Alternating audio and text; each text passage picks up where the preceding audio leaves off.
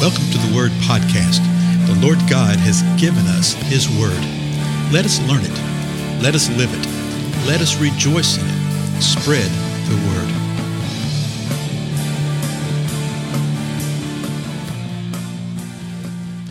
Blessings, everyone. This is Dale. Thank you so much for joining with me today. Let's jump right into First Peter. To try to close out this first chapter today.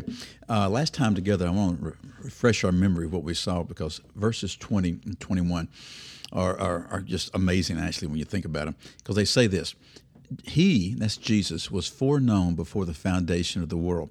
And we covered that in the last episode, exactly what that means. But he's appeared in these last times for the sake of you. So Jesus stepped into time. He took on his own creation, because you see in John 1 that he is the one within the Godhead that spoke forth creation. And in these last times, he came for our sake, who through him are believers in God. So it's through the Lord Jesus Christ that we are brought into right relationship with God the Father, that we are reconciled with Father. God, who raised him from the dead and gave him glory. So, Father is the one that raised him from the dead. Father is the one that gave him the glory. So that our faith and hope are in God. We're reconciled with God. Our faith, our hope are in God the Father. Again, people will say, but I, I thought our faith and hope were in the Lord Jesus Christ. This is true. It's true. He says earlier in the chapter right here, our hope is in the, the grace that is to come when the Lord return, returns again. Okay, but it again is that wondrous mystery of the triune nature of God, Father, Son, and Spirit. So now, verse twenty-two. Listen to this. Since you have, in obedience to the truth, purified your souls for a sincere love of the brethren and so we're seeing that we are saved, and out of this salvation comes some real deeds. And the thing that he's dealing with is that since we have been obedient to the truth, that we have purified our souls for a sincere love of the brethren. Since we've done this, fervently love one another from the heart. Peter, through the power of the Holy Spirit, is calling us to love one another. And this one another right here is addressing those who are true believers. Both of them are true believers. That doesn't mean that we come along and say, well, you're not a believer, so I don't have to love you. No, no, no, no. We love, but we love in a different way. We love by the power of the Holy Spirit.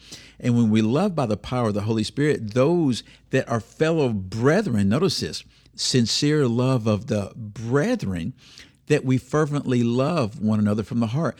I cannot love someone who is a uh, non believer in the same way because they're not brethren. I still love them, I desire for them to be saved. But when we have the common spirit, we're part of the common body. And so, what Peter's encouraged them to do is to fervently love one another from the heart, a heart that has been transformed, a heart that is being conformed into his likeness, okay? A heart that is no longer a heart of stone, but is a heart of flesh that is empowered by the Holy Spirit. He, he continues this in verse 23 For you have been born again, not of seed, which is perishable, but imperishable. That is, through the living and enduring Word of God. We have been born again, not in the flesh, not in the seed, excuse me, but through that which is imperishable, which is the living and enduring Word of God. Well, what is he? Sp- uh, what's he talking about here when he says Word of God? Is he speaking of the actual Word, the actual Bible, the things that have been spoken? Well, let's read the next two verses and see. For all flesh is like grass and all its glory like the flower of grass. The grass withers and the flower falls off, but the word of the Lord endures forever. And this is the word which was preached to you. Hmm, that's interesting, isn't it? Or what Peter is saying, he quotes an Old Testament passage right here. It's talking about, you know, the grass withers, the flower fades, but the word of the Lord endures forever. And this is the word which was also preached to you. The word which was preached to them was the truth of the fact that the word would come. Okay? When you look at John 1, you see, uh, the first chapter of John, that the, the Lord Jesus Christ is the word of the Lord. Okay? He, is the life, and the word is life, and the word became flesh. Okay?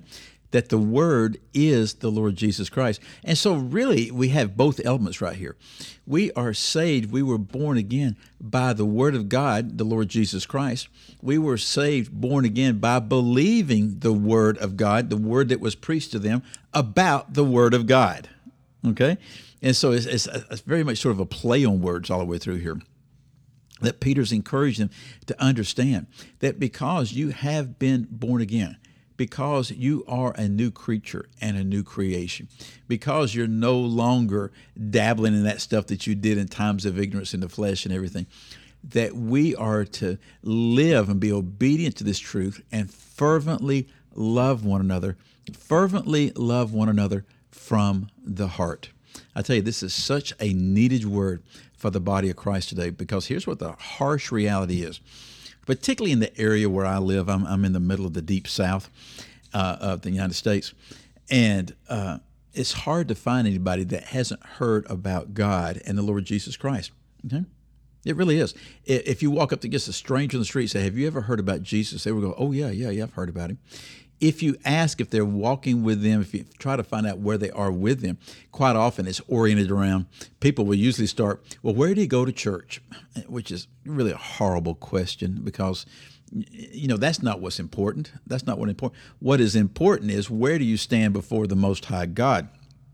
But even with that question, you'll find people, and here's what the uh, truth is: the reason they don't quote unquote go to church is because they've been there Okay, it's because they've been there.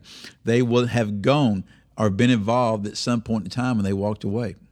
And quite often you find out they're not really walking away from God, they're walking away from a group of people that don't fervently love one another.